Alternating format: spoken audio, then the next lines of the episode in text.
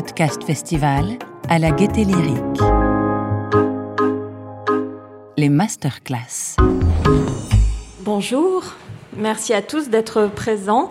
Merci à vous Delphine Saltel, euh, avec qui on va passer euh, un petit moment ensemble, à peu près euh, une demi-heure de discussion. Après, il y aura un temps de, de questions du public. Alors Delphine, vous avez débuté votre vie professionnelle comme professeur de français avant d'être happée par votre passion du son, du documentaire radiophonique. Vous êtes notamment l'autrice de Il y a deux écoles, Que sont-ils devenus? Ou plus récemment Vivons heureux avant la fin du monde sur Arte Radio, et aussi l'autrice de documentaires sur France Culture, assez nombreux, euh, pour Sur les docs, Feu, euh, une émission documentaire de France Culture qui a été remplacée par LSD, la série documentaire, pour laquelle vous travaillez aussi, ou Les Pieds sur Terre. Alors, c'est pas très commun de commencer sa, vie professionnelle euh, comme professeur de français au collège, en banlieue. Vous avez enseigné de 2001 à 2008. Vous aviez euh, envie que votre métier de, prof soit plus fantaisiste. Vous aviez une petite frustration à cet endroit quand vous enseigniez? En fait, j'avais envie de faire de la radio. Et voilà, j'avais fait des études de lettres que euh, qui m'avaient passionné. Euh, j'avais envie de devenir professeur euh, de lettres parce que j'avais été fascinée par euh, plein de professeurs de, lettres. Et puis quand je me suis retrouvée devant les élèves, bah, j'ai été rattrapée par cette envie que j'avais depuis longtemps, mais que je n'osais pas vraiment réaliser, qui était de faire de la radio. Parce que j'ai grandi en province. Je suis pas d'une famille où ces métiers sont très valorisés, donc pour moi, faire de la radio, ça semblait un peu hors d'atteinte. Et puis, euh, en commençant euh, à être professeur, je me suis aperçue que pas que ça me suffirait pas, mais que bon voilà, j'étais jeune et que, et que j'avais encore le temps de faire ce que j'avais vraiment envie de faire. Euh, mais j'étais déjà devant les élèves, j'avais déjà commencé à gagner ma vie avec l'enseignement. et donc, tout naturellement, j'ai commencé à faire de la radio, mais avec, avec mes élèves, sur mon métier. Voilà, tout doucement. Euh, et en fait, euh, c'était, euh, maintenant que j'y repense, finalement assez confortable, ou en tout cas, c'était un, laboratoire. L'école et le, le, collège dans lequel j'avais été nommée, le quartier où je travaillais tous les jours. C'était comme un laboratoire, il y avait plein de choses à, à enregistrer, à raconter. Euh, et au fond, ça m'a permis d'apprendre euh, à faire de la radio, euh, voilà, sans, avoir de formation de journaliste et en racontant les choses de l'intérieur. Et c'était ça qui, je pense, qui m'a aidé à. C'est-à-dire que je ne me, sentais pas légitime comme journaliste radio, mais j'étais légitime en tant que prof de raconter ce qui se passait dans ma classe, ce que je voyais dans, le quartier où j'enseignais, dans, mon équipe. Voilà, donc j'ai voilà, fait de la radio sur mon métier au début de, prof. Ça a été facile de faire entrer euh, la radio dans le collège et de, de faire euh, travailler avec ces outils-là euh, les collégiens? Bah, C'était facile parce que la radio, c'est un outil pédagogique assez banal que plein de profs utilisent déjà. Donc ça, ça, ça, ça n'avait rien de très surprenant. Et, et c'était facile de en fait de, mêler le pédagogique et, euh, et, puis des projets radio plus, euh, professionnels puisque en fait euh, j'ai commencé à faire de la radio toute seule sur mon métier à Arte Radio en faisant une série qui s'appelait Journal de prof. Et, et, donc sous couvert, enfin en essayant de, ménager à la fois des, intérêts pédagogiques pour mes élèves et puis quand même tenir la production régulière d'une petite euh, série euh, radio. Euh, je voilà, j'arrivais à, faire les deux, les deux ensemble. Qu'est-ce qui vous a donné le goût de la radio originellement? Ben vraiment, c'est extrêmement banal. J'ai découvert assez tard, euh, la radio parlait. Euh, mes parents écoutaient pas beaucoup la radio parler. Moi, j'écoutais beaucoup adolescente la radio, les radios musicales. Et puis, je, je sais pas, je pense autour de la vingtaine, chez des amis, en fait, je, me suis mis à, à découvrir que ça pouvait, euh, la radio qui parle, ça peut euh, accompagner la vie quotidienne. Euh. Donc je me souviens qu'à l'époque, c'était Vicky Sommet qui me fascinait beaucoup et qu'elle avait une émission le matin. Je sais pas s'il y a des gens qui se souviennent de Vicky Sommet. Mais... Donc il y avait ce, ce, cette espèce de mélange de la vie, enfin que qu'on connaît tous quand on aime la radio, de, de, des voix qui accompagnent la, la, vie de tous les jours. Et bon, j'ai découvert ça un peu tard, mais quand je l'ai découvert, j'ai trouvé ça merveilleux. Et, euh, donc tout doucement, je, voilà, ça, a, ça a commencé à me faire rêver, mais encore une fois, j'avais l'impression que c'était impossible au début. Pour vous donner les moyens de, réaliser euh, ce, rêve, du coup, c'était un, un, rêve C'est mon rêve. non, mais oui, c'est un rêve. un rêve. Vous avez fait des stages, vous êtes allé euh, à la radio, vous avez rencontré Zoé Varier, par exemple? Voilà, bah j'ai envoyé, euh, j'ai fait plein de petits, bon, je ne vais pas rentrer dans les détails, c'est un peu fastidieux, mais euh, euh, je crois que ce qui a un peu déclenché les choses, c'est que, alors j'ai fait des stages à Fognor Janova, enfin, en fait, dès que j'avais du temps avec les vacances de prof, j'ai essayé de faire un, un, stage ou un atelier radio. Et il y a eu un été où j'ai travaillé comme stagiaire à France Inter alors que j'étais déjà prof. Et j'ai rencontré Zoé Varier. Et ça a commencé comme ça, c'est-à-dire que je lui ai raconté euh, où, je travaillais. C'était une ZEP euh, près de, Meaux, dans, Seine-et-Marne. Et j'ai vu que ça l'intéressait, donc on a fait un, premier euh, projet annuel où elle, venait régulièrement dans ma classe. Et quand j'ai vu ce qu'elle voilà, ce arrivait à tirer de, ma classe de sixième, le, voilà, son talent à elle, bah, ça m'a donné envie de faire pareil. Et donc l'année d'après, j'ai contacté euh, Arte Radio et on a commencé le, journal de prof. Qu'est-ce qu'elle tirait de votre classe? Bah, elle tirait le, le, comment dire l'ordinaire quoi. Alors l'année où elle est venue, c'était pas tout à fait ordinaire parce que le collège avait brûlé, euh, donc il y avait eu il y avait eu un peu d'action. Euh, et c'était un, incendie criminel. Enfin, il y avait eu tout un. ça avait quand même euh, beaucoup bouleversé la vie de l'établissement. Et, euh, donc, la, série documentaire de Zoé Varier sur cette année-là, sur cette année scolaire-là de, de, ma classe, c'était une classe de sixième, ben, voilà, chroniquer un peu tous ces événements. Et elle elle, faisait bien son travail, c'est-à-dire qu'elle tendait le micro, qu'elle laissait parler les, élèves et, euh, et, tout ça, bien monté, racontait, euh, assez bien les choses. Mais si, pour être honnête, il y avait ce truc de journaliste de l'extérieur, et comme il y a eu l'incendie, il y avait un côté un peu sensationnel et, euh, finalement, elle racontait pas la, classe et la ZEP exactement comme moi je la ressentais. Euh, euh, et, je pense que ça aussi, moi, ça m'intéressait de raconter, encore une fois, de l'intérieur ce que, ce que, je voyais, ce que je comprenais de mon métier. Comment s'est fait la, prise de contact avec Arte Radio? C'était une évidence que c'était euh, ce studio-là qu'il fallait aller voir? Pas du tout. j'avais, j'avais d'abord écrit à France Culture et puis ça, ça, j'avais pas eu de réponse. Et j'ai rencontré un atelier d'été euh, à Arles, à Fognor-Janova, qui est une structure, je ne sais pas si vous connaissez, qui est euh, une structure euh, basée à Arles qui propose chaque été plein d'ateliers, et donc qui, moi, m'ont permis de me former sur plein de choses. Et donc, il y avait Sylvain Gir, le, le responsable éditorial d'Arte Radio, qui était là cet été-là. C'était il y a longtemps, je pense que c'était en 2003. Et on s'est rencontrés très naturellement, je lui ai parlé de ce projet. Et puis il m'a dit, euh, il m'a dit oui. Et puis j'ai commencé, euh, mais dix jours après. La forme du journal, euh, ça vient de vous ou c'était lui qui vous l'avait proposé avec ce jeu très présent? Ça, c'était déjà au point dans ma tête que ça serait euh, que ça serait un journal de bord. J'avais un peu cheminé, ça avait pris plein d'étapes, mais c'était Zoé Varier qui m'avait dit, en fait, il faut que, euh, en, fait, comme tu es à l'intérieur de ce que tu veux raconter, ben il faut dire je. Et moi, à l'époque, j'étais un peu euh, écartelée entre mon statut de prof et puis mon envie de faire de la radio et j'arrivais pas bien à trouver ma place dans le sujet. Et euh, c'est elle qui m'a dit, bah, au fond, il faut que tu racontes les choses à la première personne. À l'époque, la radio, c'était peut-être un peu moins la première personne. Maintenant, aujourd'hui, le podcast, c'est beaucoup, beaucoup de la narration au jeu. À l'époque, peut-être un peu moins, ou en tout cas, c'était peut-être moins à la mode à ce moment-là. Et, euh, et donc, j'avais pas eu l'idée toute seule, et c'est Zoé Verrier qui m'a incité à le faire comme ça. Et, du coup, je l'ai fait comme il n'y avait, pas vraiment de modèle, je l'ai fait de manière très insouciante en assumant que c'était un travail de débutante et puis que j'avais mon statut de témoin en fait. Je, racontais euh, mon petit euh, les coulisses de mon travail mes élèves.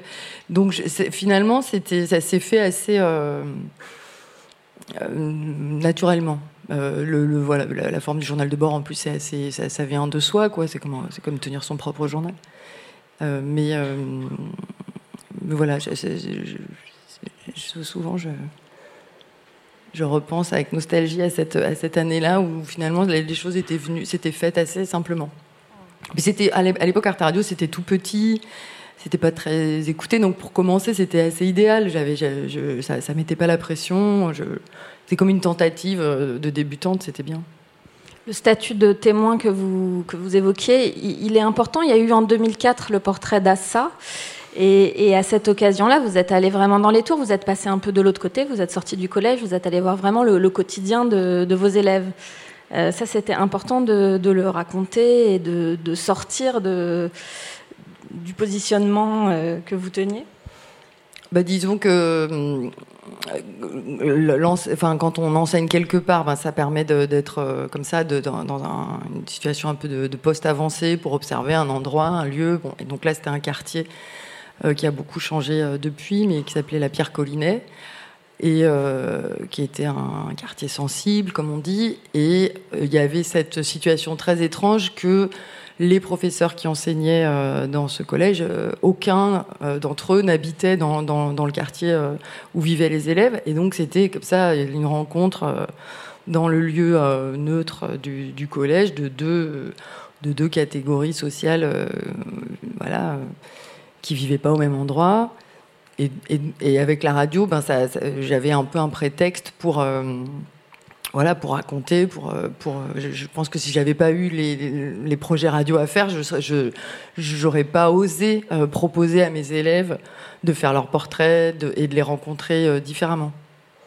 Et, du coup, voilà, ça faisait une espèce de, statut de prof qui, qui, faisait un peu, qui devenait un peu journaliste. C'était un peu flou, mais en fait les élèves participaient assez volontiers. Et en fait, d'ailleurs, j'avais fantasmé complètement que euh, aller dans la cité, rentrer dans les tours, ça allait être très compliqué. C'était, assez chaud. Hein, mais bon, je me racontais que, euh, que c'était vraiment le Far West. Il y avait des espèces de légendes urbaines sur les tours, on ne pouvait pas rentrer. Et, euh, et je me souviens que les profs me disaient Mais t'es folle, tu vas pas aller, tu vas pas aller dans la tour. ça paraît fou, mais c'était comme ça. Et voilà. Et, en fait, avec le micro et la radio, ben, euh, du coup, j'y suis allée, mais je me suis aperçue que c'était très simple d'y aller. c'était le sésame. Voilà. Alors l'école, ça a été un fil rouge au début de votre carrière. Il y a eu euh, le documentaire Il y a deux écoles pour Arte Radio où vous interrogiez euh, bah, toutes les questions qu'on peut se poser au moment de mettre ses enfants à l'école, école privée, école publique. Euh, et il y a eu Que sont-ils devenus où vous reveniez sur le, le, parcours de vos élèves. On va écouter un extrait avant d'en parler.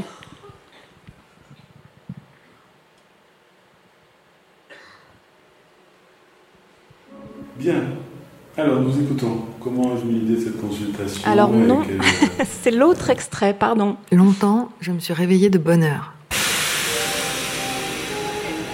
Pour prendre un train de banlieue à 7h18 tous les matins à la gare de l'Est. Je terminais ma nuit sur la banquette et je descendais à Meaux, en Seine-et-Marne.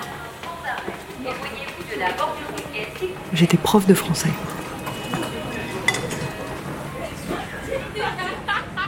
Pour mon premier poste, on m'avait nommé dans un collège ZEP, dans une cité à la périphérie de Meaux qui s'appelle la Pierre Collinet. Sixième 2, donc, professeur principal, Madame Saltel, qui est professeur de français. Ce collège était classé en zone violence. J'avais 25 ans. C'était mes débuts dans la vraie vie. Belay Marvin, Sherab Yasmina, Maoba Kevin. Maintenant, j'en ai 40. Ça fait longtemps que j'ai arrêté d'enseigner pour travailler à la radio. Mohamed Abdel Fattah Assia. Mais aujourd'hui, j'ai décidé de reprendre le train. Sissoko Moussa. De retourner dans ce quartier, la Pierre Collinet. Plus de 15 ans après ma première rentrée en septembre 2001. et Zemitis Sabrine. Dans le wagon, je retrouve la place que j'aimais bien près de la fenêtre. Et pendant tout le trajet, je dévisage les passagers. Les mères de famille, les mecs en bande qui mettent la musique à fond sur leur téléphone portable. Je cherche si parmi eux, il y aurait certains de mes anciens élèves. Rendez-vous dans mon collège, Titi, tu sors pas Bien sûr, Mike. Tu sors, je te je t'arrache Ou Mardio Massi, Manja Sarah Armouz, Ah, J'ai dit non, j'ai dit j'ai le droit de régler l'histoire.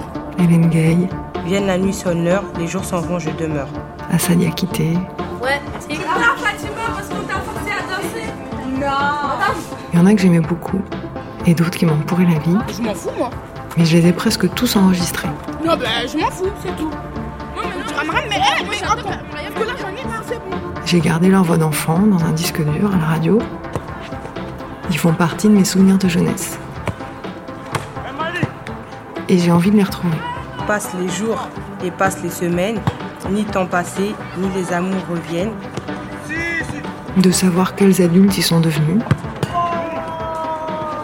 S'ils s'en sortent, comment ils vivent, combien ils gagnent, où ils en sont. Ce que la vie leur a réservé. Sous le pont Mirabeau coule la Seine, vienne la nuit sonne l'heure, les jours s'en vont, je demeure.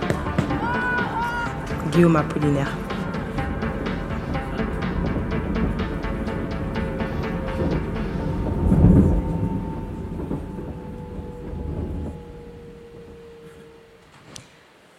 Qu'il y a eu comme euh, réaction quand vous leur avez fait, quand vous les avez retrouvés déjà jeunes adultes et quand vous leur avez fait écouter ces sons de quand ils étaient collégiens?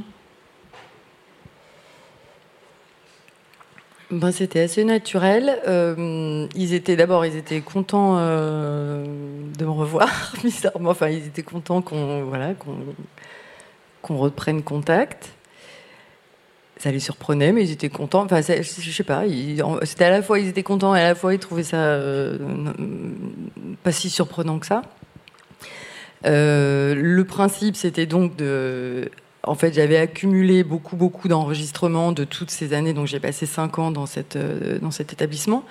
J'a- J'avais plein, plein d'enregistrements. Et donc, j'ai d'abord essayé de retrouver avant tout les élèves dont j'avais des traces dans les archives. Parce que je pensais que euh, sur le plan radiophonique, ça serait forcément plus, plus fort si euh, on entendait comme ça le trait d'union entre euh, les voix, les voix de leur enfance et puis les retrouvailles. Et donc, euh, le principe, c'est quand je les retrouvais, je leur faisais réécouter voilà, des extraits, des moments. Et donc ça, ça permettait, euh, je pense, ça lançait assez bien euh, la discussion, la parole. Et voilà, mais c'était... ça, c'est- pour chacun, j'en ai, il y a quatre euh, élèves que j'ai retrouvés. Pour chacun, ça s'est passé assez différemment, mais euh, voilà, à chaque fois, c'était une rencontre euh, assez simple, en fait. C'est ça que je veux dire. Comment est-ce que vous êtes venu à travailler pour France Culture? Eh ben, euh, j'ai tapé à la porte. Vous l'a ouverte facilement On a fini par m'ouvrir, donc voilà. Mais euh, si j'avais compris qu'on finirait par je, je- enfin, il y a tout ce truc de que j'ai mis du temps à comprendre que euh, au fond, euh, bah, il, faut pas lâcher l'affaire et il y a une, une forme de pugnacité parce que finalement la radio, il n'y a pas tellement de gens que ça qui euh, qui, qui en font parce que c'est un métier voilà qui paye pas énormément, qui a plein de qui, a- qui est merveilleux mais aussi qui a plein de contraintes. Donc finalement des gens qui ont vraiment envie, il y en a pas tant que ça. Et ceux qui ont vraiment envie et donc qui, qui tapent à la porte euh, suffisamment euh, longtemps, on finit par leur ouvrir et, et on les laisse euh, même y rester. C'est un message plein d'espoir, ça.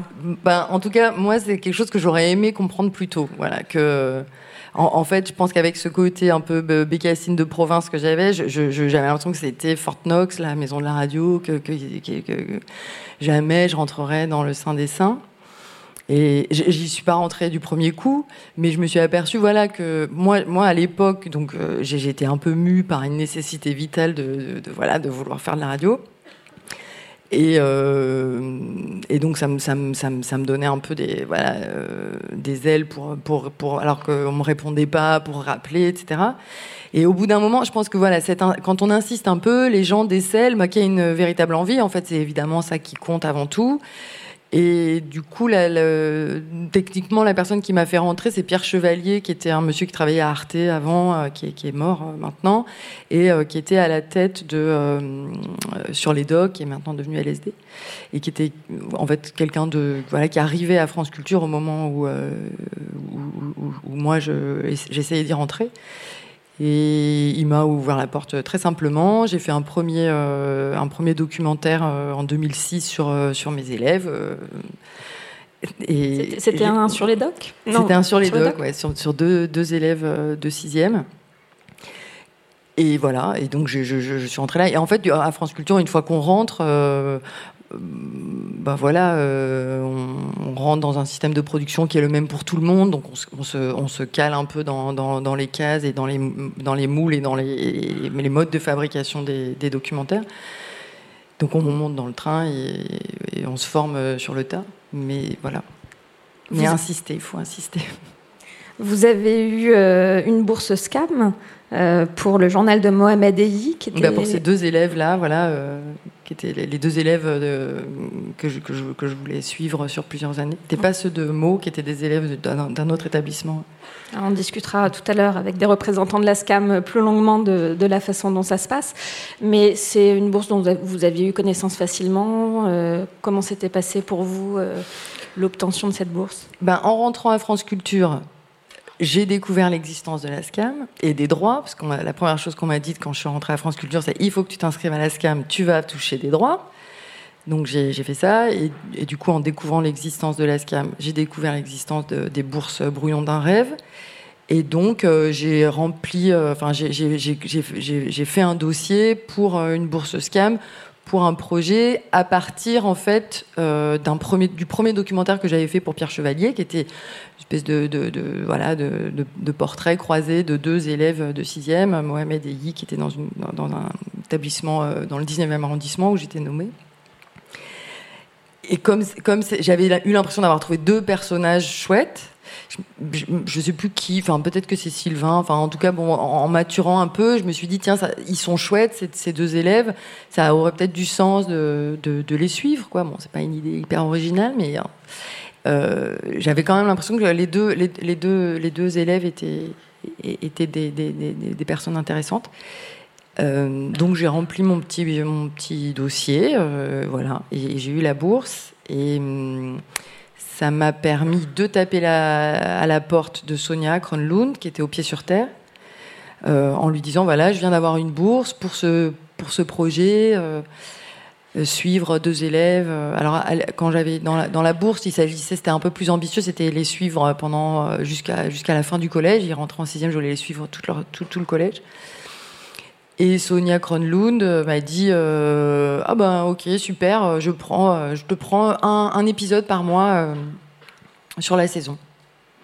Et je suis rentrée comme ça au pied sur terre. Mais parce que je pense que le, fait d'avoir été validée entre guillemets par la, bourse Scam ça peut-être ça lui donnait un peu une espèce de de garantie. Enfin ça a dû aider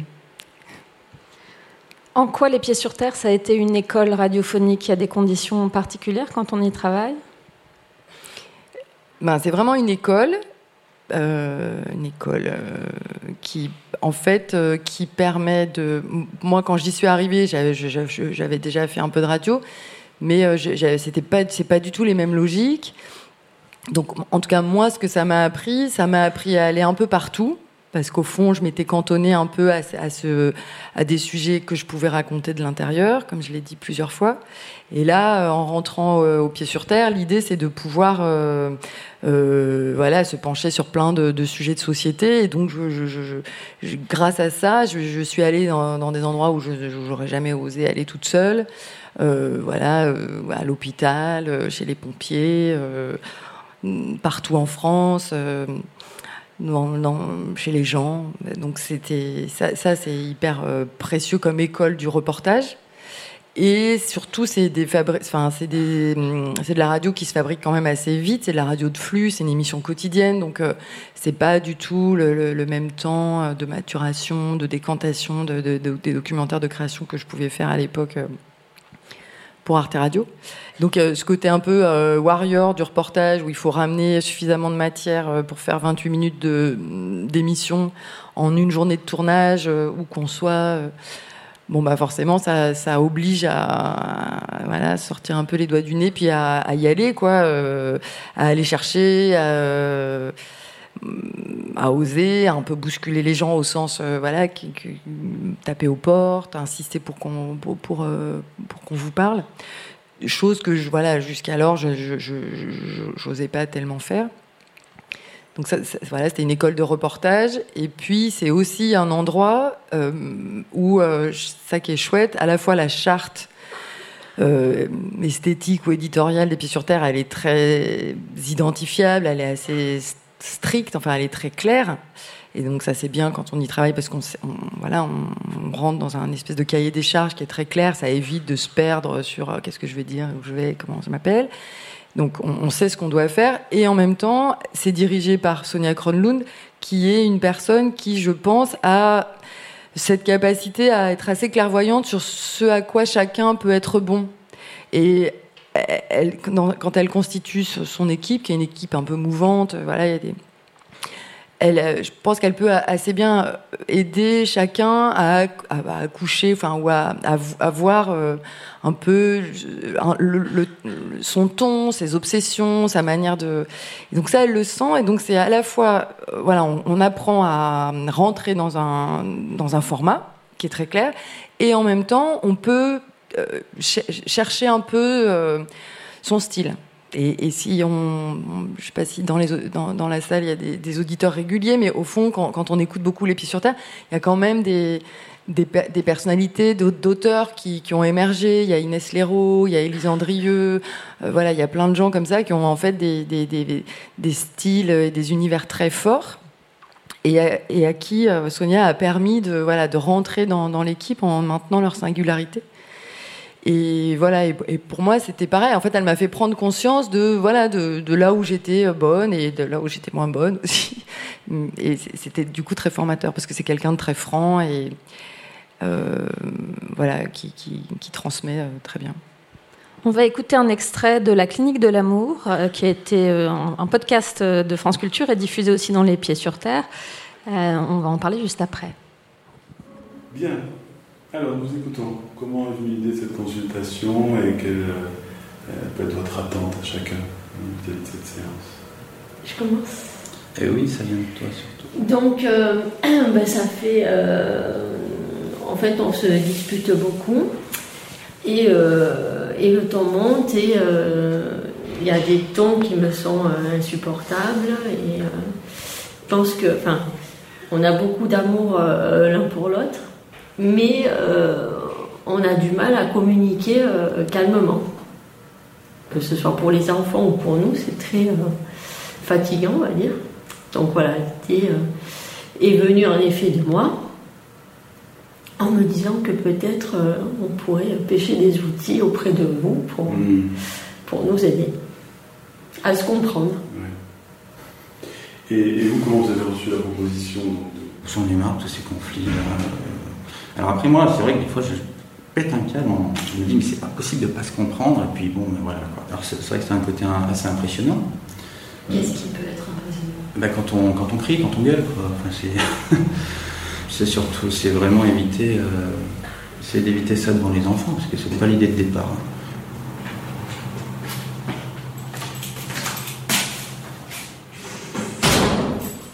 Je me souviens du jour où, avec mon conjoint, on a entrepris de monter ensemble un meuble en kit.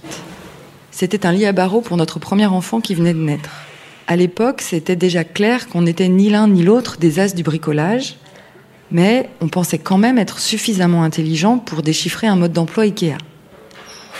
On a monté le sommier complètement à l'envers. Et quand on s'est aperçu qu'on ne pourrait pas le dévisser sans tout casser, là, ça a explosé on s'est hurlé dessus avec une violence inouïe. Sur le coup, ça ne nous a pas semblé très grave, on en a même rigolé. Mais parfois, je me demande si ce n'était pas la première goutte qui est venue modifier l'alchimie de notre amour. Si ça n'a pas commencé ce jour-là pour nous, le lent processus qui transforme inéluctablement la passion des débuts en petite guerre conjugale.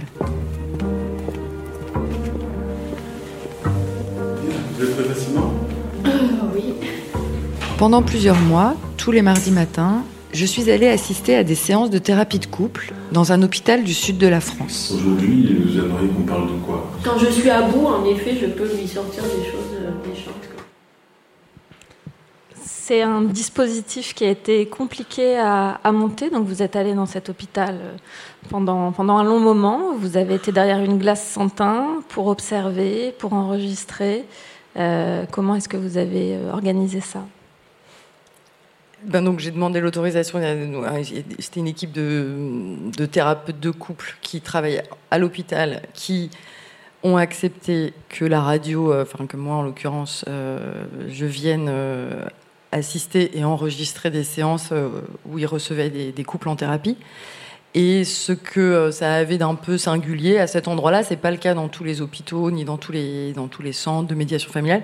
Ils avaient un système qui était hérité un peu de, la thérapie systémique, où il y avait une vitre sans c'est-à-dire que les deux thérapeutes et le couple sont dans, la salle, et puis il y avait une vitre sans et de l'autre côté de la vitre sans il y avait d'autres membres de l'équipe qui assistaient à la séance et qui pouvaient euh, du coup euh, euh, aider euh, les deux thérapeutes euh, à déchiffrer un peu ce qui s'était passé en, étant observateur. Donc à la fin de chaque consultation, les deux psychiatres euh, qui avaient mené la consultation passaient derrière et venaient échanger avec les autres membres de l'équipe pour un peu débriefer sur ce qui s'était passé, les enjeux et quelles clés on pouvait donner aux patients. euh. Donc euh, ensuite, ils retournaient dans la, consultation délivrer un peu les clés. Et donc moi, je me suis retrouvée effectivement derrière la vitre sans avec les stagiaires ou les membres de l'équipe euh, thérapeutique. Ce qui était euh, bon, bah, très confortable parce que je pouvais à la fois observer, regarder les gens sans avoir l'impression de gêner euh, la consultation. Et puis je pouvais aussi noter les attitudes, ce qui, ce qui se passait. Parce que c'était pas la première fois que j'enregistrais des, des séances. C'est souvent un, un dispositif documentaire que j'avais souvent utilisé, que plein de gens utilisent, qui est d'a- d'aller capter euh, des consultations, un face-à-face, un dialogue entre un médecin ou un, thérapeute, euh, euh, un praticien et des patients ou des usagers. Ça marche très bien en radio, ça fait une espèce de dramaturgie d'échange et le micro capte l'échange et ça raconte toute une histoire à travers le dialogue. Euh, mais donc en général, quand, on fait ça, souvent on, sort de la salle et on n'assiste pas parce que. Donc là, grâce à la vitre sans teint, je pouvais tout regarder. Ça m'a fasciné. Je me suis vraiment régalée. Je dirais pas ça, mais bon. Voilà, c'est vraiment de pouvoir euh, assister à ces moments où les couples euh, analysent, racontent. C'est fort comme degré de d'intimité, puis de pouvoir observer voilà ce qui se joue, ce que les thérapeutes euh, apportent ou pas comme euh, outil. Euh, voilà et donc j'ai pu comme ça dans après dans la dans les micros de description pouvoir ajouter un peu du visuel voilà.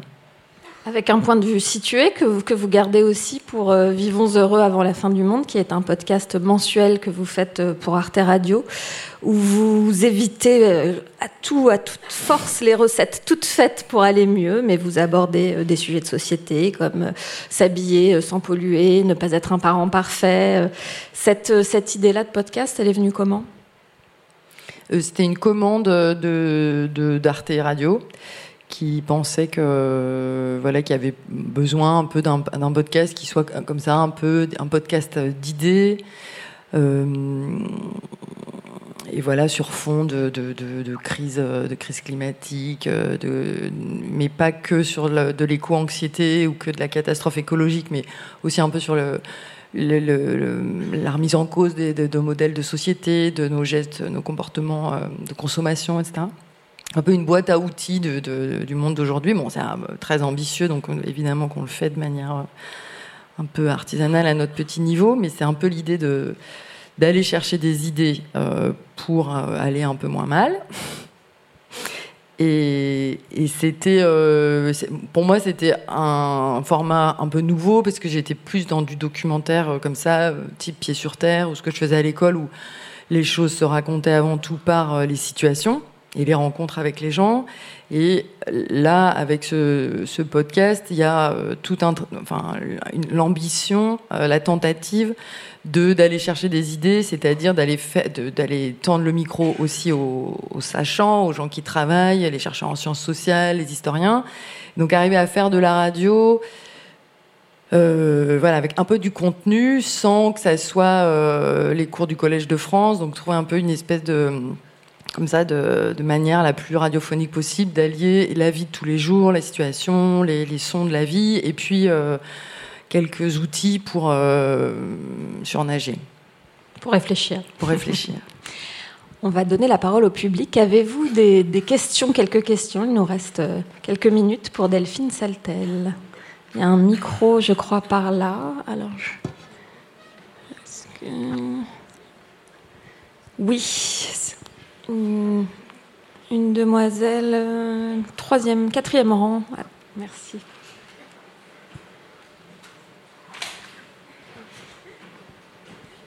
Merci, bonjour.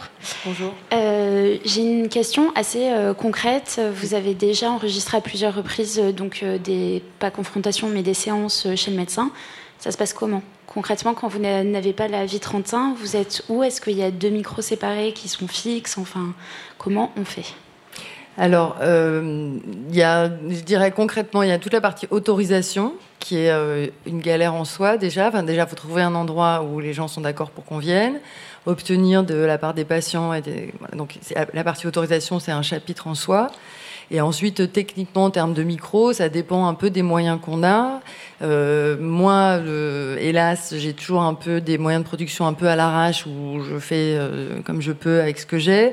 Donc, j'arrive souvent avec juste un micro stéréo, euh, qui est un, voilà, en l'occurrence un Eudo Technica, un vieux euh, et donc je mets, euh, voilà, parce que c'est tout ce que j'aime. Et dans des dans des hum, configurations peut-être plus luxueuses où on a plus le temps, où on peut avoir un technicien avec soi. Euh, on peut, on peut, on peut tout faire. On peut mettre des HF aux gens, on peut mettre plusieurs micros. On, peut sonoriser ça de plein de manières.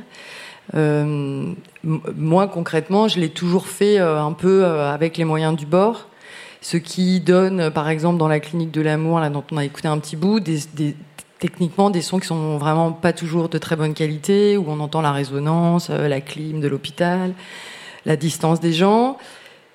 Alors bon, voilà, ça pourrait lancer un débat à la fois, je ne pouvais pas faire autrement, et puis aussi, euh, d'une certaine manière, je vais pas lancer de grand débat trop intello, mais au fond, c'est déjà délicat de demander à des gens d'accepter qu'on mette un micro là.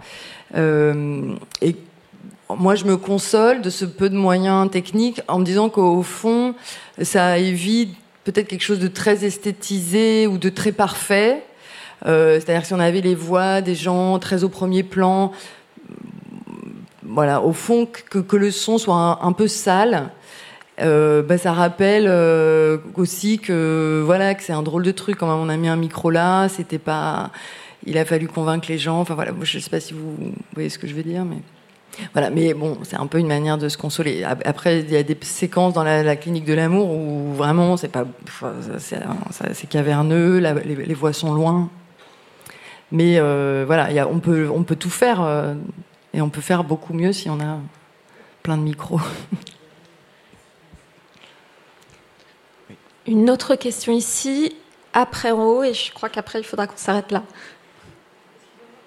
Ah, alors. bonjour. Euh, je voulais savoir comment vous conceviez votre projet. Est-ce qu'au départ, il y a un script euh, précis?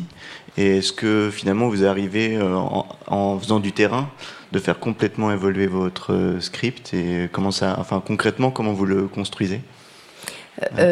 Alors, vous voulez dire comment je le vends ou comment je le conçois? Le conçois plutôt. alors, pour être honnête, j'ai pas vraiment de méthode. Euh, j'ai pas de script, j'avance en faisant, euh, je tâtonne. je tâtonne, je galère, je fais ce que je peux. Non, je. Enfin, ça dé... là, par exemple, là sur la, saison, sur Vivons heureux avant la fin du monde, qui est donc un, peu un nouveau format pour moi que j'avais pas fait, je me suis beaucoup, beaucoup pris la tête. Euh, qu'est-ce que je pourrais vous répondre d'un peu concret? Bah, y a, j'écris, quand vous dites script, moi, j'écris pas, j'écris pas ce qu'il va y avoir je cherche, euh, je cherche du contenu et je, cherche une petite arche narrative, comme on dit dans les boîtes de production, c'est-à-dire comment ça pourrait raconter, euh, avancer. Et après, là où ça résonne ce que vous me dites, c'est qu'effectivement, le, le, enfin, c'est une banalité, mais le projet se fait en se faisant, c'est-à-dire qu'au gré des, gens qu'on contacte, des enregistrements qu'on obtient, ça infléchit un peu, euh, voilà, le propos qu'on peut avoir, la petite histoire qu'on peut raconter. Donc c'est vraiment très. Je me souviens d'une masterclass de Fabrice Gobert, qui est un des scénaristes de des Revenants, qui a travaillé avec. Euh, euh, Emmanuel Carrère, euh, et donc qui racontait comment ils avaient construit l'arche narrative des revenants. Et au début, ils s'étaient pris pour des, ils avaient voulu, ils avaient voulu faire comme les Américains, qui mettent des post-it, qui ont toute la saison, tout est fait, il y a les six épisodes avec l'arche la fameuse arche narrative.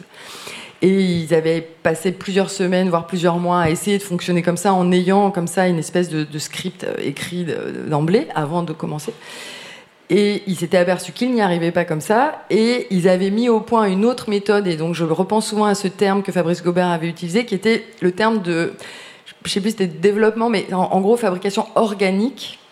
C'est-à-dire que je crois que ce qu'il voulait dire, c'est que au fond, on fait déjà un petit début, et puis en fonction du petit début qu'on a, on a une idée pour faire la deuxième partie, voilà, ce côté un peu work in progress et que les choses se font en se faisant, qui est possible. Alors eux, je sais pas, c'est des logiques de production qui me dépassent, mais en tout cas en radio, c'est possible en radio parce que comme c'est euh, léger techniquement, qu'on est tout seul, qu'il n'y a pas 35 personnes et qu'on est en gros un peu tout seul à, à fabriquer son machin cette petite fabrication artisanale au gré de ce qu'on trouve, des petites idées et tout, elle, euh, voilà, en tout cas, elle, peut fonctionner. Elle a, elle a plein de limites, mais elle a aussi ce qu'on, elle permet euh, souvent une, euh, un, peu de créativité. Elle permet aussi de rafistoler des trucs qui sont pas terribles, mais on peut.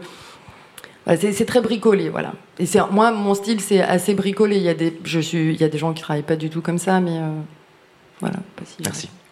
Alors sur ce petit cours de bricolage, on, me dit qu'il faut qu'il faut s'arrêter là, que le temps est écoulé. Alors euh, ben, merci euh, merci à tous de votre présence. Merci Delphine Saltel.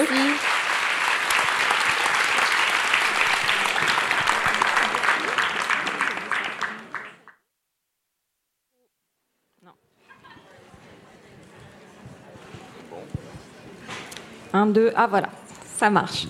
Bonjour ou rebonjour à ceux qui sont restés, bonjour aux nouveaux arrivants. Euh, nous sommes ensemble pour euh, évoquer la, SCAM et ses actions. Euh, nous sommes avec Hervé Rony, directeur général de la SCAM, Véronique Bourlon, directrice de l'action culturelle, et Vianney Baudeux, chargée des affaires institutionnelles et européennes. Alors la SCAM, c'est la Société civile des auteurs multimédia. Elle a été créée en septembre 1981 pour faire reconnaître le statut des réalisateurs et réalisatrices de documentaires et obtenir la protection et la répartition de leurs droits à chaque diffusion.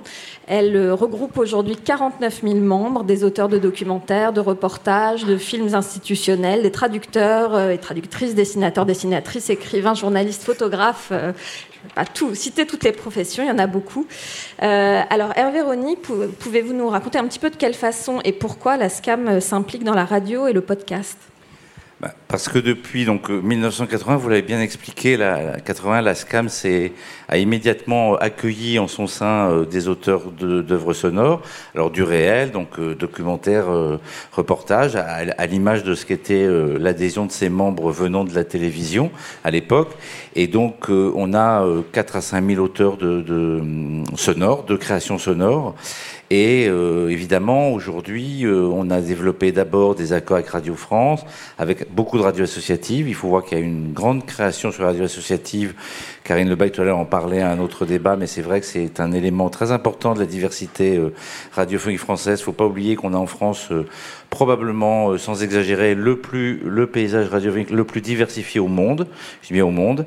Euh, ça vient de l'histoire des radios pirates et des radios libres, mais c'est vrai que ça c'est un élément important. Donc à- ce qui compte beaucoup à, à la SCAM, c'est à la fois et le service public, on parlait d'Arte Radio aussi, qui a été quand même la, première expérience de, podcast euh, euh, en France, et puis, euh, et puis euh, les radios associatives. À partir de là, évidemment, depuis quelques années, c'est très récent, sachant qu'on avait quand même été pionnier dans la négociation d'un accord avec Arte Radio et Sylvain Gire, on a évidemment accueilli très rapidement en tout cas, on a, on a accueilli euh, évidemment très positivement euh, l'arrivée de la création sonore à travers les podcasts.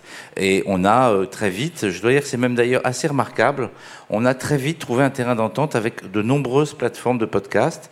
Euh, je pense à Joël Renez, mais pas que. Et on a signé beaucoup d'accords. Et, et ça, je crois que c'est un élément important, ce qui m'a beaucoup frappé, à la différence de la, des plateformes de télévision, mais où il y a une dimension euh, internationale beaucoup plus puissante.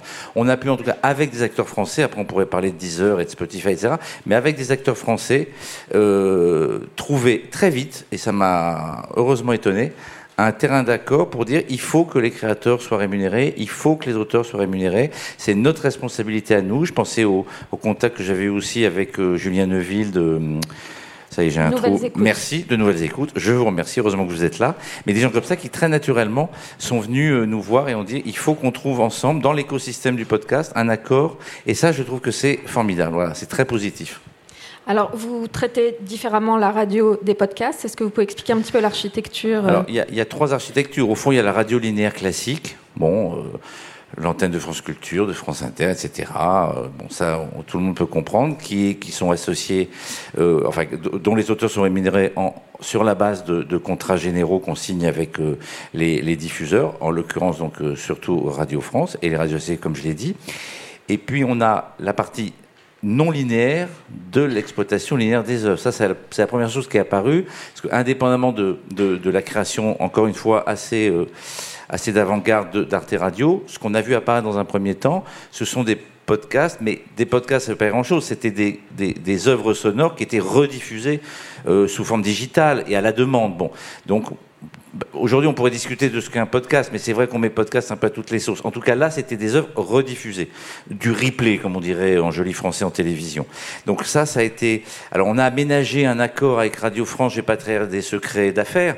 On a aménagé avec Radio France un petit couloir pour que les auteurs de, l'antenne linéaire, de- des antennes linéaires de, Radio France puissent recevoir un petit complément de diffusion euh, non linéaire.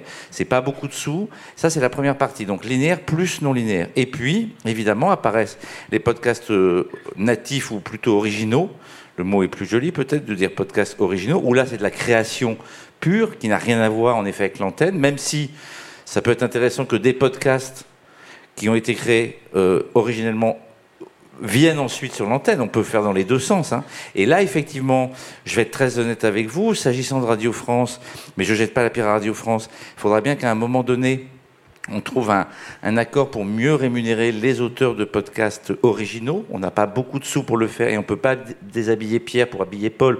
Je ne vais pas expliquer à des auteurs de France Culture qu'on va leur prendre des sous pour les donner à ceux qui font euh, du podcast original. C'est compliqué, donc parce qu'on a une masse d'argent en fait, et puis après on répartit cet argent qui nous est euh, alloué par, euh, par Radio France. Et puis le troisième élément, c'est effectivement les plateformes de podcast, les producteurs, enfin les éditeurs et les diffuseurs de, programmes euh, originaux de podcast. Où là on a commencé à signer Binge, euh, Louis Média, etc. Donc là et on en a signé encore un aujourd'hui avec euh, Paradiso. Donc on- n'arrête pas de signer. Pour l'instant on a signé avec des plateformes par abonnement. Il faut que nous arrivions, je le dis sereinement mais avec fermeté, à avoir des accords avec l'ensemble des plateformes, quand bien même on a une exploitation pour le public, enfin un accès gratuit. hein. on ne va pas être rémunéré que sur les systèmes abonnements, il faut qu'on soit rémunéré sur les systèmes aussi gratuits, parce que la gratuité c'est un choix, euh, c'est un choix d'affaires. Mais c'est pas l'affaire des auteurs. C'est pas parce que une œuvre est accessible gratuitement que l'auteur, évidemment, va pas être rémunéré. Ça n'a pas de sens. D'ailleurs, en télévision, vous avez plein de chaînes de télévision, la TNT gratuite, elle est, elle est gratuite. Pour autant, les auteurs sont rémunérés. Donc, la gratuité n'est certainement pas, évidemment, un argument pour minorer, voire euh, anéantir euh, toute, toute négociation de droit d'auteur. Ça, c'est pas, c'est pas possible. Alors, vous vous réjouissez des accords euh, signés avec les, producteurs français.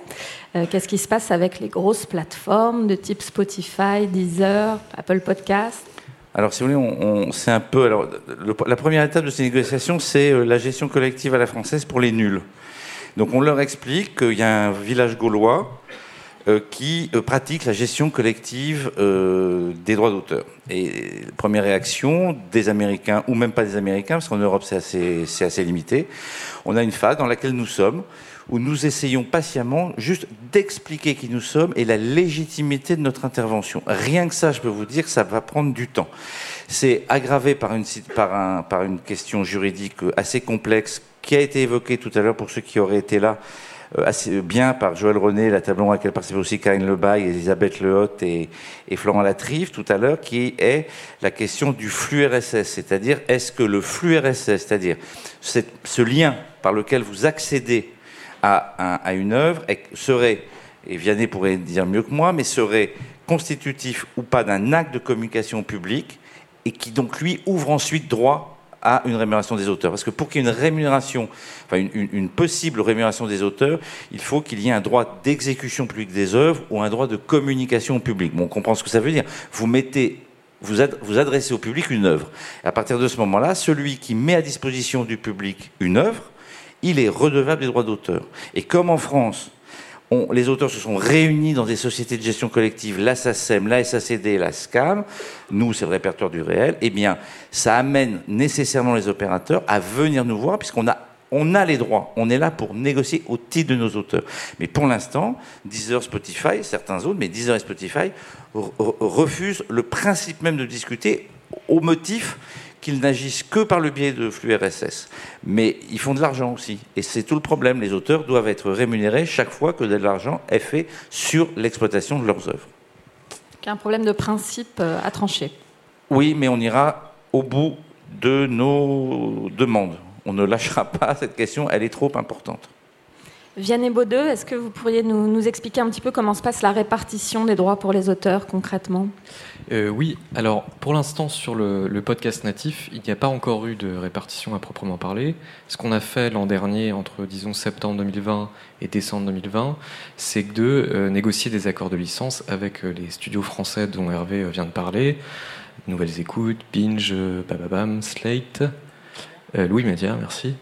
Et, euh, euh, ça consiste en fait à aller chercher chez eux un pourcentage de leur chiffre d'affaires. Et au, cours, de l'année 2021, ce qui a été fait, c'est de trouver une méthodologie pour euh, trouver des règles pour répartir les droits aux auteurs. Les premières répartitions pour les podcasts natifs qui sont, euh, édités par ces studios auront lieu en décembre euh, de cette année. Voilà.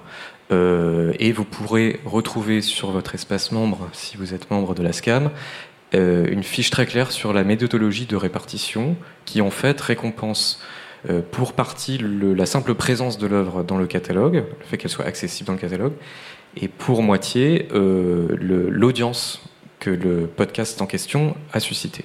Voilà.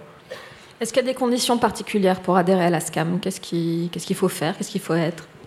Je, je vois Hervé et Véronique qui disent non. Je- J'aurais j'aurais plutôt dit effectivement que le- le- l'adhésion est assez souple. Il faut, euh, il faut déclarer une œuvre en même temps qu'on adhère, mais c'est en gros à peu près la seule euh, condition. Je ne rentre pas dans les subtilités. Ça ne coûte rien.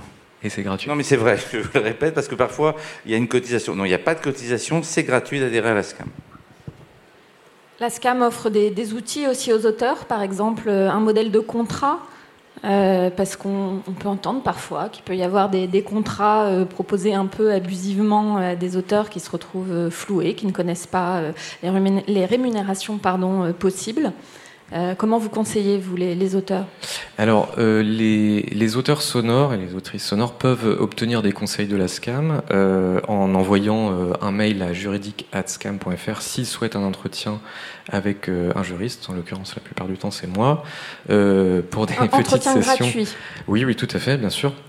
Euh, mais même avant de prendre ce rendez-vous et de parler à une personne humaine, ils peuvent retrouver des informations sur le site internet.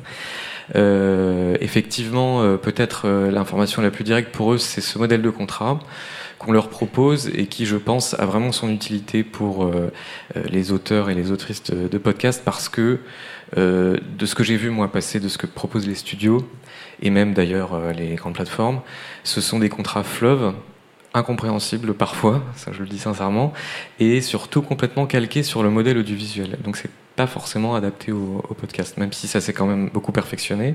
Le nôtre, il fait six pages et il n'utilise que le champ lexical du sonore. Donc je pense que c'est sa force.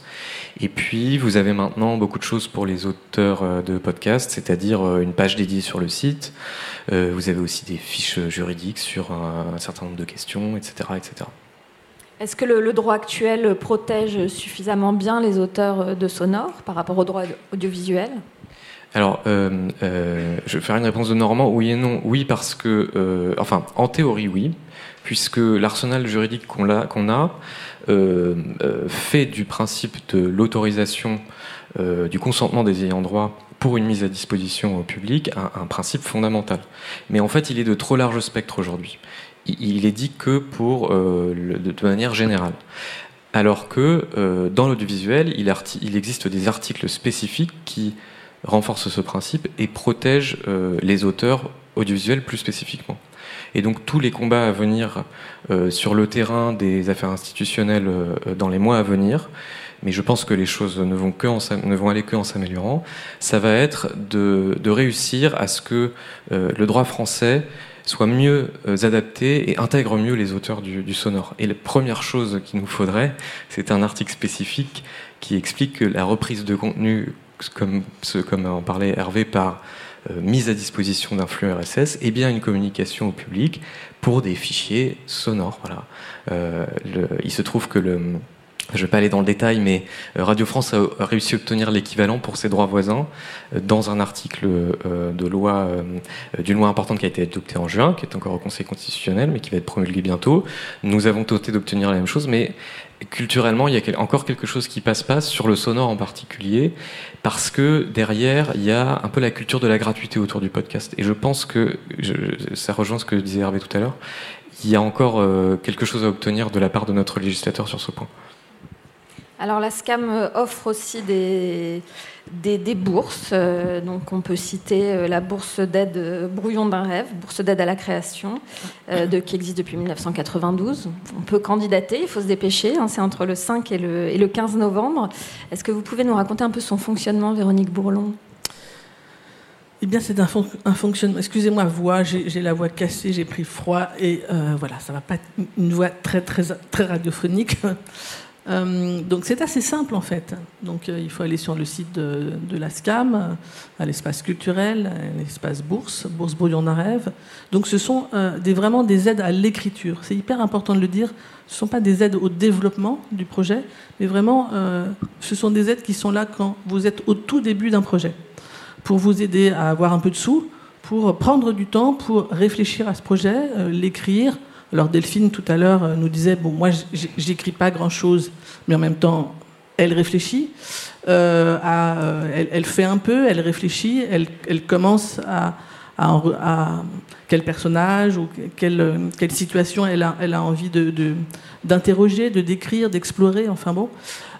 Donc voilà, on est au tout début d'un projet avec la Bourse Brouillon d'un rêve. C'est un formulaire qui est en ligne. L'idée, c'est vraiment pour le jury qu'ils entendent euh, pourquoi ce projet doit être sonore. En fait, on peut avoir un très beau sujet, mais on pourrait se dire euh, il serait très bien dans un livre, ou ça serait très bien euh, en reportage télévisuel, par exemple. Pourquoi d'un seul coup on a envie de juste de l'entendre? Et euh, souvent, quand, quand j'en- j'entends, j'écoute les, jurés qui, lisent ces projets, ils me disent toujours ce qui est hyper important, c'est que à, la lecture de ces projets, il faut que j'entende le projet. Pourquoi d'un seul coup il va sonner? Pourquoi il va devenir sonore ce projet? Et donc c'est le plus souvent une lettre euh, au juré.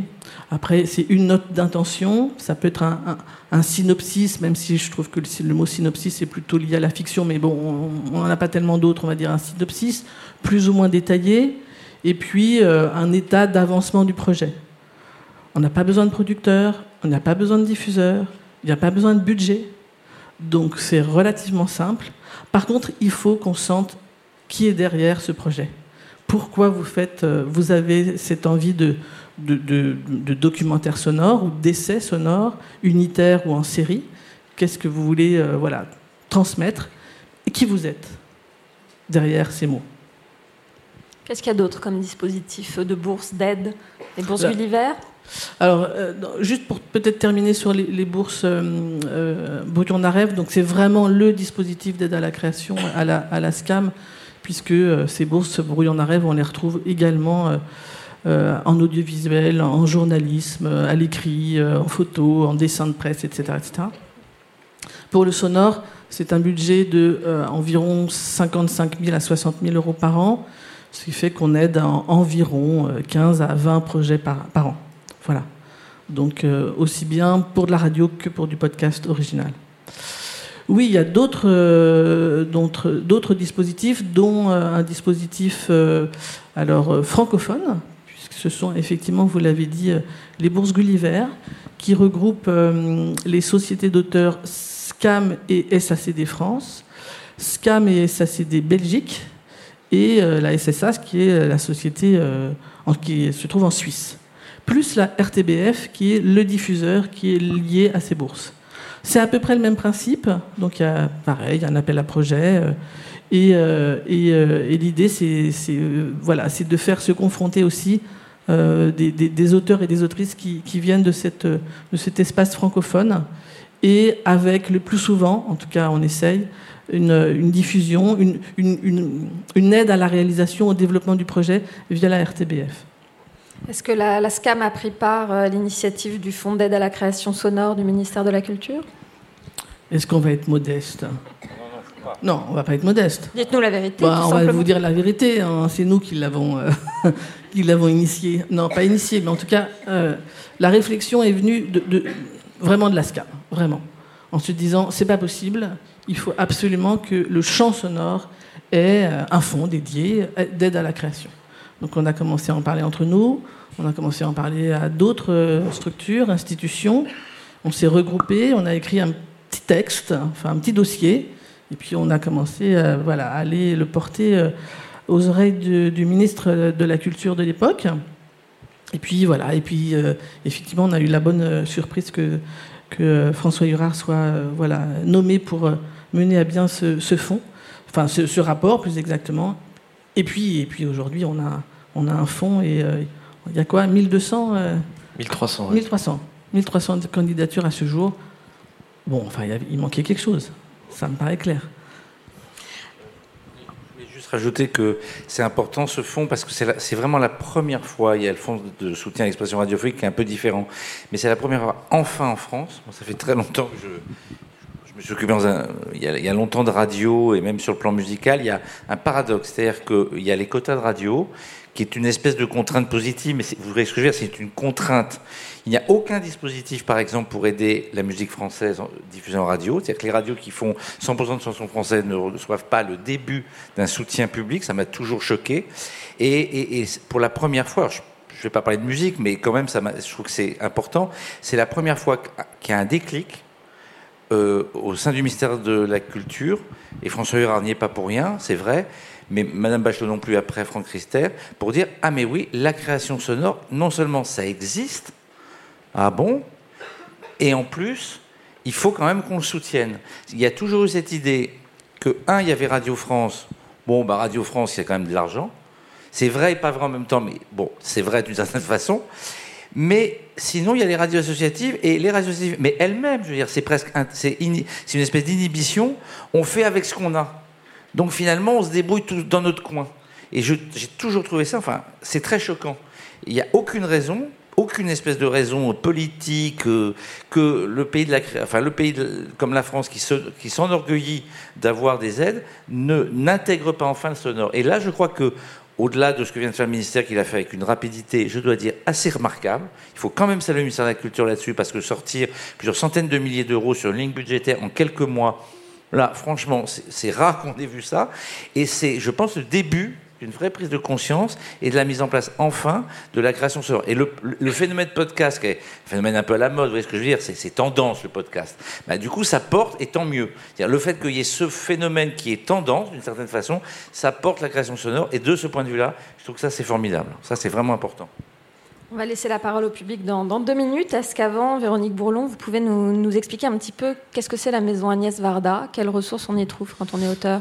Alors, l'ASCAM se, euh, euh, se situe donc dans Paris, dans le 8e arrondissement, et donc euh, nous avons une, maison, une maison des auteurs et des autrices que nous avons nommée dernièrement Agnès Varda, qui était une grande figure de la maison qui nous a quittés il y a quelque temps. Et donc c'est une maison de ressources principalement, euh, de, de, d'espaces de travail, de coworking. Il y a euh, aussi des, voilà, des petits espaces où on peut se, se, mettre à plusieurs pour travailler sur, ensemble sur un projet, discuter, etc. Des espaces de convivialité. Et donc, euh, alors par contre, il faut être membre de, de la SCAM pour pouvoir y accéder. Mais euh, si vous êtes euh, lauréat ou lauréate de la bourse Bouillon à rêve, sans encore être membre, puisque peut-être c'est votre première œuvre sonore, donc vous n'êtes pas encore membre, cette œuvre est en devenir, vous pouvez euh, venir à la maison Agnès Varda, on vous y accueillera avec plaisir. Et je dois aussi dire que dans cette maison Agnès Varda, vous trouverez des dossiers de lauréats et lauréates Brouillon d'un rêve à consulter, à consulter en l'occurrence sur place. Euh, et donc là, que si vous n'êtes pas membre également, vous pouvez venir en disant voilà, euh, je veux candidater à une bourse Brouillon d'un rêve sonore, et donc euh, je souhaite pouvoir consulter des, des, dossiers de lauréats, de lauréats et lauréates. Et en général, ça donne de très bonnes idées parce que euh, pour en, voilà, en consulter tout au long de l'année, moi je suis toujours extrêmement frappé euh, dans, ces dossiers de voir euh, la singularité des écritures sonores à travers des mots et euh, les personnalités qui portent ces projets. C'est ça qui est important. Merci. Avez-vous des questions autour de la SCAM et de ses dispositifs? Alors, pour commencer, en bas, je ne sais pas où est le micro. Ah, on va, voilà, c'est bon. Ici, s'il vous plaît. Merci. Bonjour. En fait, j'ai pas bien compris votre réponse sur la répartition, euh, sur la répartition entre les auteurs. Comment ça se passe? D'accord. euh, alors, pour l'instant, nous avons récupéré quelques sommes auprès de ces studios dont on parlait, qui sont aussi diffuseurs. En fait, c'est au titre de leur activité de diffuseur qu'on récupère ces sommes. Il est fait masse de ces sommes. On a défini la méthode qui, euh, selon laquelle les auteurs allaient percevoir leurs droits. C'est ça que je voulais expliquer tout à l'heure. Euh, et euh, si vous voulez, euh, alors c'est peut-être un peu compliqué à expliquer, mais le montant que vous allez percevoir, dedans, il valorisera entre guillemets à 50% le fait que votre œuvre est présente dans le catalogue et à 50% l'audience que ce podcast a fait. C'est-à-dire qu'il y aura une espèce de, majoration par l'audience, par le succès de l'œuvre en tant que telle, sur les droits que vous allez percevoir. Le, la première base, les, les autres 50%, c'est quoi? Les, les, les, 50, les premiers 50%, c'est quoi? C'est la présence en catalogue de votre œuvre. Le fait qu'elle soit simplement disponible dans le catalogue d'un offreur. Voilà. De Binge, de Louis Média, de Nouvelles Écoutes, etc. D'accord. Et ce qui m'interroge, c'est le. On parlait hier des audiences ici. Enfin, c'est à quel point les audiences sont totalement floues encore? Oui. Et donc, euh, j'ai du mal à comprendre pourquoi euh, 50% de, des rémunérations des auteurs sont basées sur des chiffres qui sont flou, faux.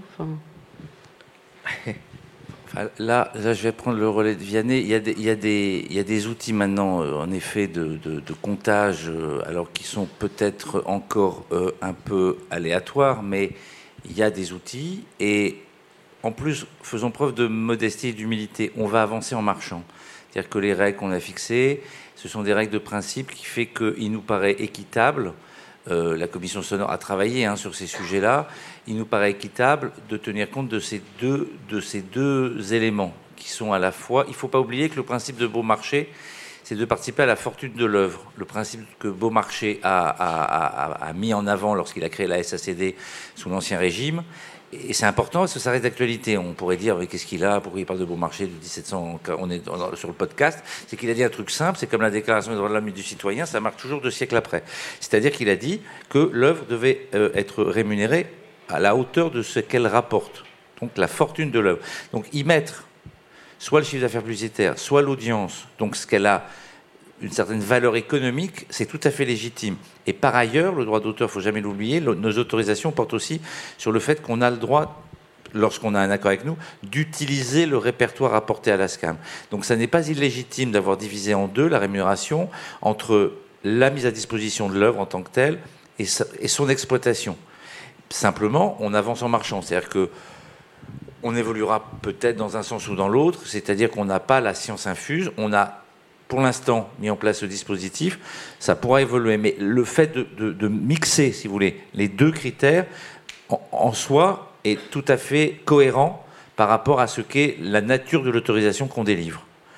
Et le fait qu'en face, c'est normal, mettez-vous à la place de quelqu'un qui verse des droits à une société d'auteur, il, n'accède de, verser ses droits que s'il a le sentiment aussi qu'on tient compte de, la réussite des œuvres qu'il il est autorisé à, diffuser. Donc vous avez raison, les, les chiffres ne sont pas encore nécessairement tous fiables, encore que, hein, encore que, il y a quand même des éléments d'information juridique qui n'existaient pas, et vous mettez le doigt simplement sur une chose qui est toujours difficile dans une société d'auteur, c'est ce qu'on appelle la documentation. Il faut évidemment qu'on ait des données le plus fiables possible.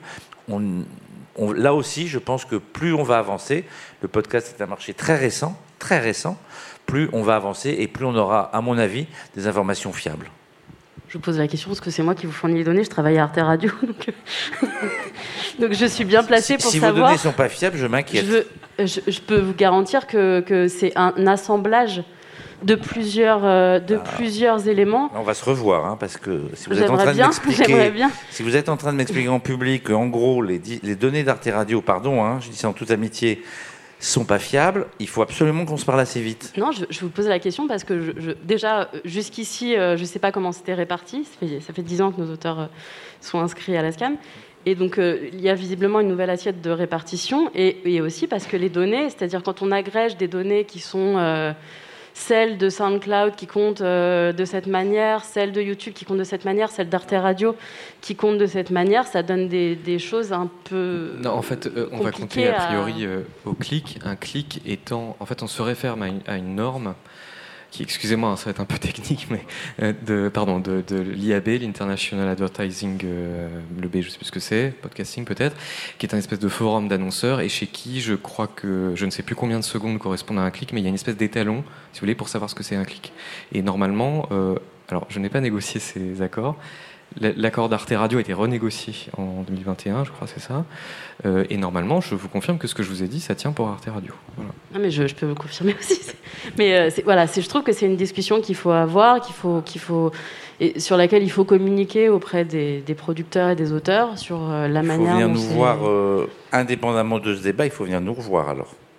Non, mais je dis ça tout à fait enfin amicalement et, cordialement, il faut qu'on se reparle éventuellement si en amont euh, vous nous dites que ce que nous croyons être des informations globalement, hein, j'entends bien fiables, ne le serait pas du tout. Là, c'est quand même un vrai sujet. Non, c'est pas un scoop que les statistiques et les audiences, euh, on en parle tout le temps ici, c'est un débat récurrent dans le podcast.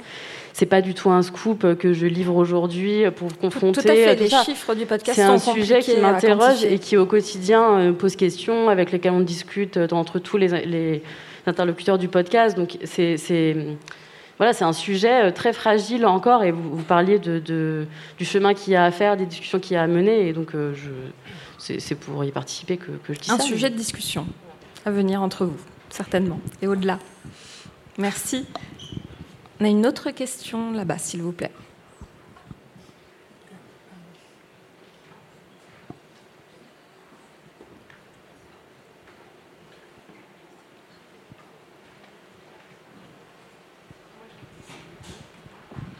Bonjour, euh, j'ai une question euh, concernant aussi la, rémunération. Euh, je viens de Belgique et c'est vrai que c'est un, écosystème où il n'y a pas tous ces diffuseurs avec lesquels vous avez passé des accords. Si je comprends bien, en tant qu'autrice, si on, publie aujourd'hui un podcast, on n'a pas encore la, la possibilité via Spotify, Deezer, etc., de toucher des droits d'auteur.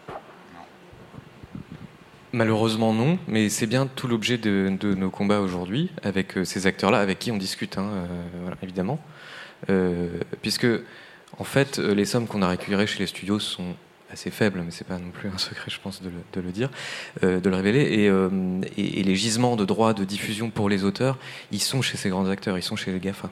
Donc la réponse c'est non aujourd'hui, mais on, a bon espoir que, dans un avenir relativement proche, il y ait des, choses qui, se passent pour les auteurs. D'accord, merci. Une autre question? Alors juste, juste à côté et après. Bonjour. Je m'appelle Déborah, je suis fondatrice, d'un podcast qui s'appelle de Beaulieu, qui vient de sortir.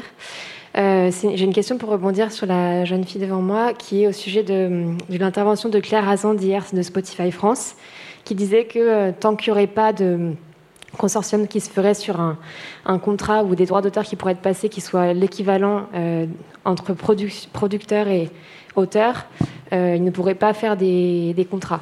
Donc ce que j'entends par là, c'est euh, en fait, il faudrait qu'il y ait une seule, un seul menu qui pourrait convenir à tous. Donc j'étais un peu choquée de cette réponse, mais je voulais savoir ce que vous en pensiez. Je sais pas Vianney. Ou... Je suis pas sûr de très bien oui, comprendre la question. Euh, Excusez-moi, est-ce que vous pouvez reformuler Désolé.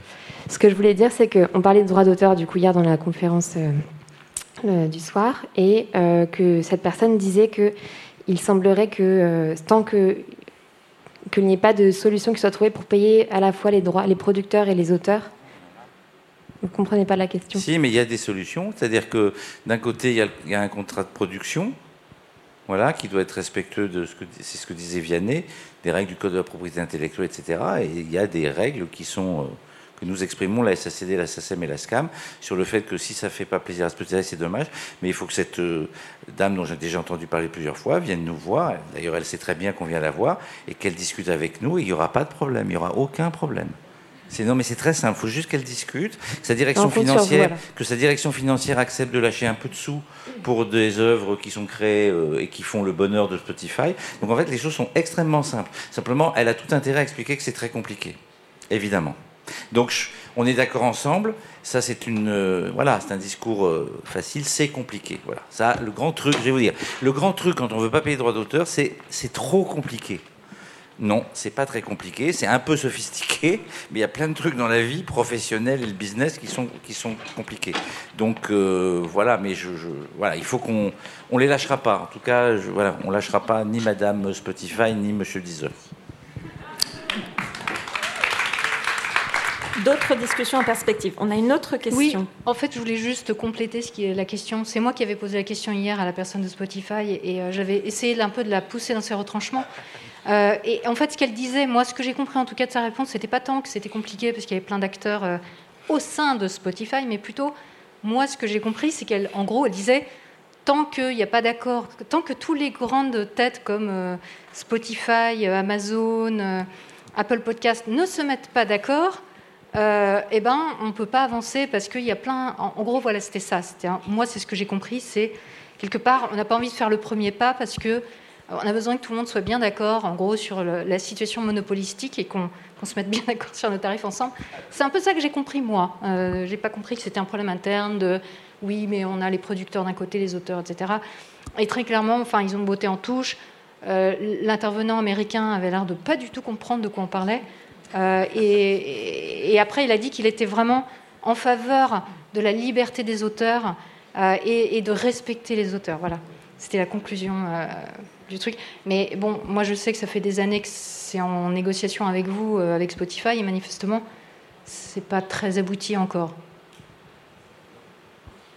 Non, non, parce que je vais répéter ce que j'ai dit, mais c'est important. Il y a cette question juridique fondamentale dont a aussi parlé Vianney Baudeux, qui est la qualification juridique du flux RSS et du lien. C'est fondamental.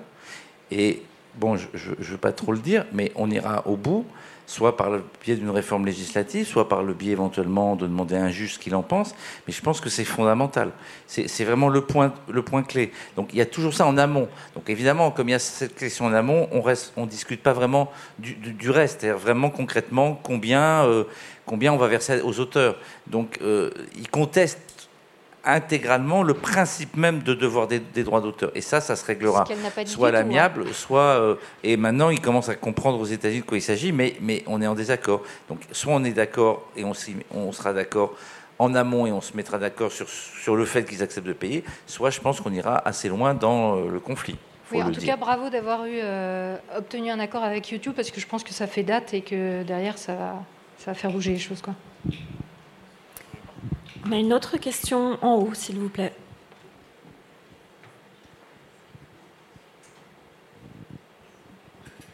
Bonsoir. Euh, moi, j'ai une question concernant la bourse euh, Brouillon d'un rêve. On imagine euh, qu'on a réussi à être lauréat. Euh, Bravo.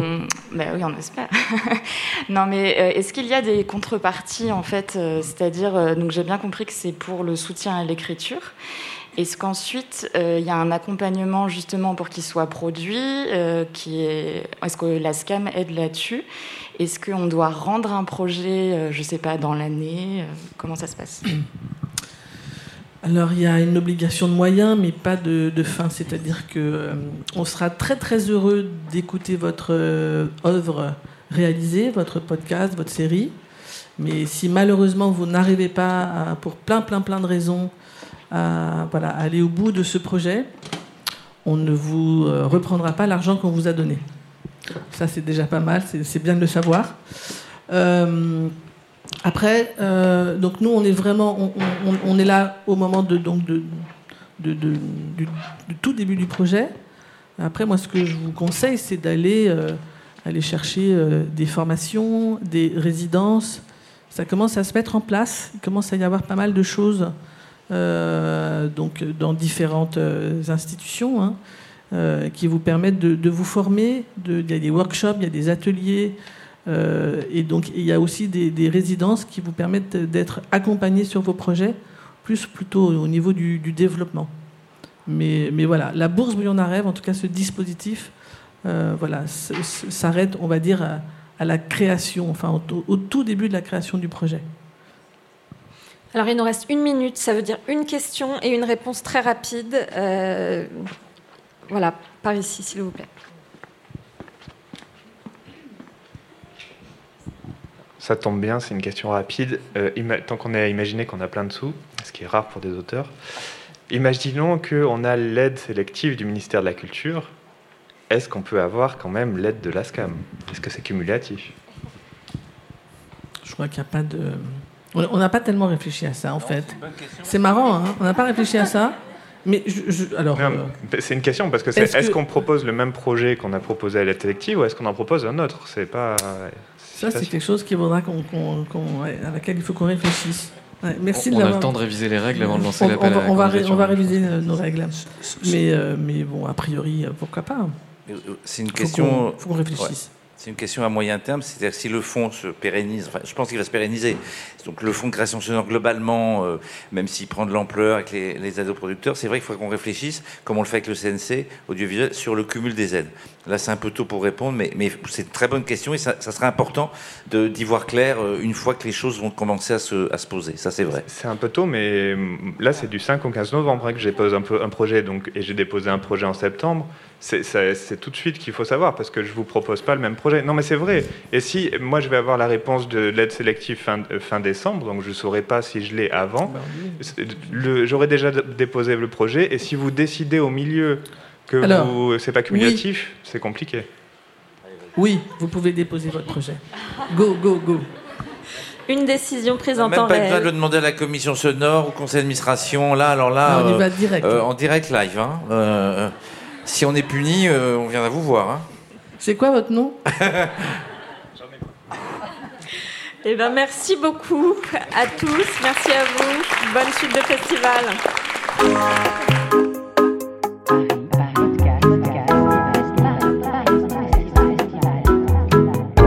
Paris Podcast Festival à la Gaieté Lyrique. Les masterclass.